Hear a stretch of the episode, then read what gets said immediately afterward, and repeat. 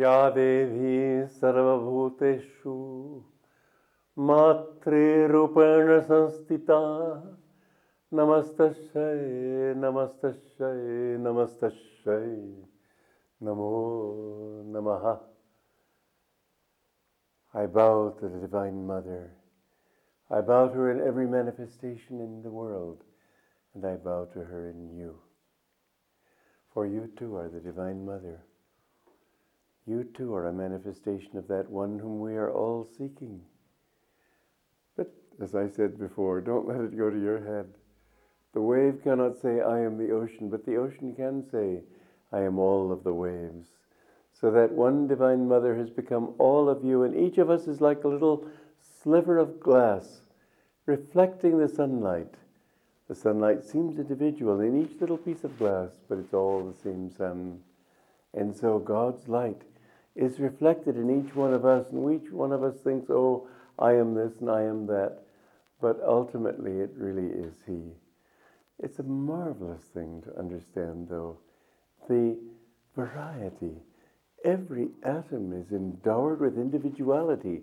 Every ego is that infinite self glimmering in that one little sense of self. And because its energy is directed outward, it becomes attached to the body.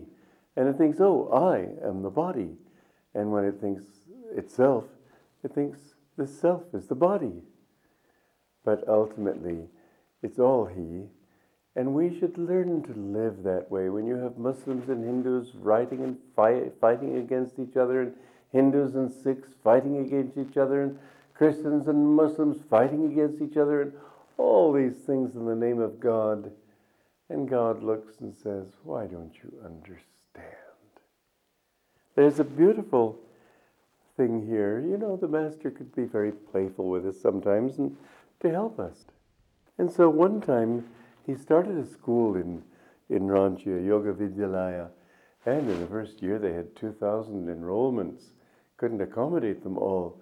But it was a very popular school, and he desired that this idea of an all balanced education that would include training children uh, in the ways of spiritual life and uh, character development, not just teaching them how to uh, get a good job and uh, get an MA degree so they can have a higher position and so on, but uh, to, to teach them. You know, I wrote a book trying to tune into his principles. It was called, is called Education for Life.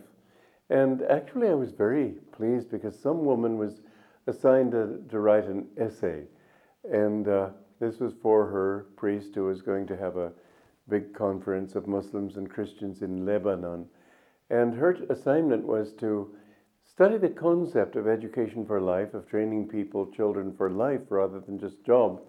And she studied ancient India and China and Egypt and Greece and modern methods and so on. And one thing she astonished me with when she came to the end of her book, she said, I've come upon a book by a book called Education for Life.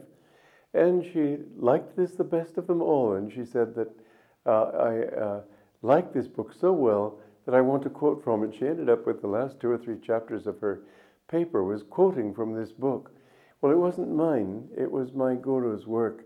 But in our communities in America, um, we have these living wisdom schools, as we call them, where children are taught how to live life and not just how to get good jobs and how to become learned.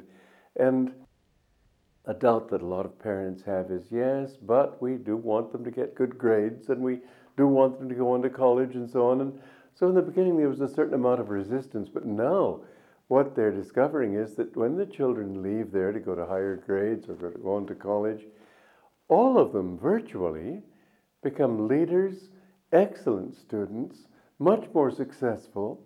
In other words, what we're giving them is making them all rounded human beings, and as that, they can do better at anything. So, how I would love to start this system here because, well, at Ranchi school years later, they decided that, well, if we put up a certain amount of money, the government will match that money. And you know, if you give a paisa to the government, they own you. And I remember talking to one of their teachers, their monks, and he said, Well, we hope someday to get back to our Guru's principles. What a shame they ever got away from them. I would like to start schools like that here in India because that is what is needed. We need to learn how to live. We need to learn how to be complete in ourselves. And the proof of it, now that we've been going now for, well, I started the first school in, I think it was 1970, so that's 34 years ago. And the living proof of it is that it does work. The children who come out of that are much more integrated. And they, as I said, they become leaders in their, among their, their peers, far from sort of separating them from the world and making them devotees. And no, it makes them real. So, anyway, this is what Master did, what Yoganandaji did when he began his school back in 1917, 1918. His way of training included helping people to work out their own wrong attitudes, rather than merely telling them they must change. At our Ranchi school, he said, two of the boys were always fighting together. Finally, in order to cure them of this tendency, I had them sleep in the same bed. From then on, it was either constant war or grudging peace. In time, they learned to get along reasonably well together. When I saw they'd become friends, more or less, I decided to try them a little further. One night, as they were sleeping soundly, I stole to the head of their bed, stood silently, then reached down and rapped one of them sharply on the forehead. He sat up angrily. Why did you do that? he demanded of his companion. I didn't do anything, the other protested indignantly. A few more sleepy words, then both of them lay back again. When they were once more asleep, I gave the other one a smart rap on the forehead. This time, it was he who sat up, furious. I told you I didn't do anything, he shouted. They were all set to do battle when, looking up, they saw me smiling down at them. Oh, they exclaimed sheepishly, you. From then on, they became the best of friends. There's another lovely example of the way he used to train them. He said another boy at our Ranchi school liked to smoke. I didn't forbid him to, that would only have made him sneak behind the barn for a puff. Instead, I said to him, Smoke if you like, it's all right. All I ask is that every time you feel the desire, come and smoke in my presence. Well, he did in fact come once or twice to test me. After that, however, he simply couldn't go on and dropped the habit completely. So you see, his way of training people was to accept them as they were and working from that rather than standing there like the great pedagogue or guru or master or whatever and saying you should be this or you should be that. He put them through their paces. But what he ultimately did was bring people to that point where they could see one another as friends. This was a very wonderful part of his training that in accepting our reality, he helped us to accept other people's reality. His was not an ashram where people became self righteous and looked down their noses. It was an ashram where there was laughter, there was genuine kindness. And this is what we have in our Ananda communities today. One time I said to somebody who was associated with us, but he lived in Southern California, that I could always tell people when they, uh, who were a part of a particular organization, and he said, Well, I can always tell members from Ananda too. I was sort of surprised. He said, Well, because I'd always thought of us as we encourage individuality. We might almost say that we encourage eccentricity because everybody is himself. And I, I was sort of surprised when he seemed to be reducing us to some sort of particular pattern. And I said, Well, uh, what do you mean when you say that? I mean, I was willing to hear him out, but it surprised me. He said, Well, they're very respectful of other, of other people. They're always happy. They always try to see the other person's point of view. And although they have their own outlook, they don't impose their outlook on other people. And they let people disagree with them without feeling that they have to argue. And they respect others. I thought, well, if that's what you mean, then I like that. This is what I believe that they should be. I've been in so many ashrams where it's a little painful. There's so much of the in kind of thing that, oh, he was with the uh, guru, oh, he was with the guru. Uh, or, oh, he's, the guru smiled at him today, and so, oh, he's a special favorite. Master didn't have favorites. He had people to whom he could show more love. That was different because they could respond with that kind of love. But he was the same to all.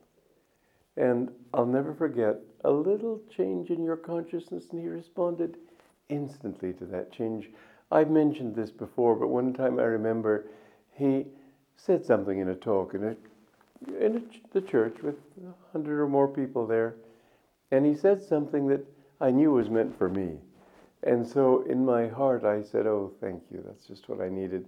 You know, just in his talk, he looked at me briefly, smiled, and went on. He didn't make a big thing of it, but I knew he knew my thoughts. And I knew that he had been talking to my thoughts. He appreciated the change in everyone. He taught us to be brothers and sisters in God. And so often I have seen people on the spiritual path sort of looking down, sannyasis and swamis and uh, brahmacharis looking down on householders. For God's sake, why? We're all children in this one great school of life trying to learn. And as soon as you have this superior attitude, you have not renounced the only thing you're supposed to renounce, which is your own ego. A, hum, a Swami should be more humble than anyone else. Like Swami Ramdas, coming out of that elevator, sort of waddling like a duck with this sweet smile. I remember I asked him later in the day, How are you doing? And he looked with his sweet smile. He said, Swimmingly. He was always in bliss. That to me is the beauty of real renunciation, where there's no sense of self, just God and God in everybody. That's how Master was. He saw God in all. The more you can be less, the more you will be more in Him, that the more you try to be important. There's too much ego in religion, too much thought of, oh, he's worldly and I'm not. Is that religion that teaches you that? Be happy if you love God. It's your great blessing, but don't think that it makes you any better than anyone else because you can't be. How can the one little sliver of, sliver of glass be any better than another sliver of glass? We are all reflections of the same sunlight. We are all reflections of that same one and the more we can get ourselves out of the picture, the more when we look at other people, we don't see somebody in relation to us, but see them in themselves and see God in them. As my Guru said, God is helping God, God is serving God. The more in looking at others and seeing that God is, is uh, when I look at a crowd of people in an audience, I think each one of them is God. And I try to talk to the God in each one who is trying to come out. And I see that there's all this obstruction in each one because people have their problems. There, there may be God there, but unfortunately there's ego also. But all of them are trying in their own little way to find what is the goal of life. There is one goal. Swami Shankaracharya said it. Satchidanandam eternal bliss, conscious bliss, ever existing, ever conscious, ever new bliss. That's what people seek when they get drunk. That's what people seek when they get when they eat too much. That's what people seek when they want romance. That's what people seek when they go to beautiful places for vacations. That's what people are seeking all the time. And they think that they're going to become more important in business, and then they they sort of look at uh, their customers and say, Well, is he going to cheat me? Is he okay? And they begin to weigh people. You know, it's a sweet attitude to just think they're all gone. And when you see them in that way, the absolutely marvelous thing is that they tend to see you that way. And if they don't, let it be, it doesn't matter. God is still there. He's just got a little bit more mud to shovel away before the gold can come out again. But it's all still He. Look at everybody as your own brother, your own sister. You know, I've, I've lived, as this next song, Brothers, says, I have lived that song. I have lived in many countries. I speak many languages. And I have seen that with all the different customs, with all the different attitudes, with all the ego and so on that you see underneath it all, everybody wants the same thing. Just as some people want curry and some people like pasta and some people like apple pie. But everybody wants a good meal. Everybody wants his stomach fed, and everybody likes his palate tickled a little bit with a nice taste that he's used to. And so everybody wants that divine sweetness. And if you know that, then wherever you go, not only do you see friends, but the beautiful thing is that they see you as their friend. And wherever you are, you become one with them. You're not an Indian looking down on this materialistic culture. You're just a brother and a sister. Let's listen to this song, Brothers.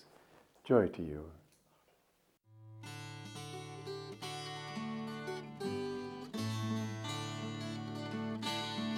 I've been in many countries and mixed with many men. I've shared their days of sunshine, gone with them in the rain. The fires at evening said we were brothers. The fires at evening said we were brothers. Soldier I saw weeping beside a dying friend. My officers had preached I must hate him till the end. But seeing his grief, I knew we were brothers. But seeing his grief, I knew we were brothers. A man sat on a to see the children play. The gentle way he smiled there would charm your fears away. A stranger he, but love made us brothers. A stranger he, but love made us brothers. One day I climbed a mountain with friends of other lands. We used were different, but joy one understands. Our gladness in God's world made us brothers. Our gladness in God's world made us brothers. The words and customs vary like waves upon the sea. One life beneath Who knows himself knows all men as brothers. Who knows himself knows all men as brothers. Then, brothers, why endeavor to set ourselves apart? The fences we've been building squeeze tight upon our hearts. Come sing the truth that all men are brothers. Come sing the truth that all men are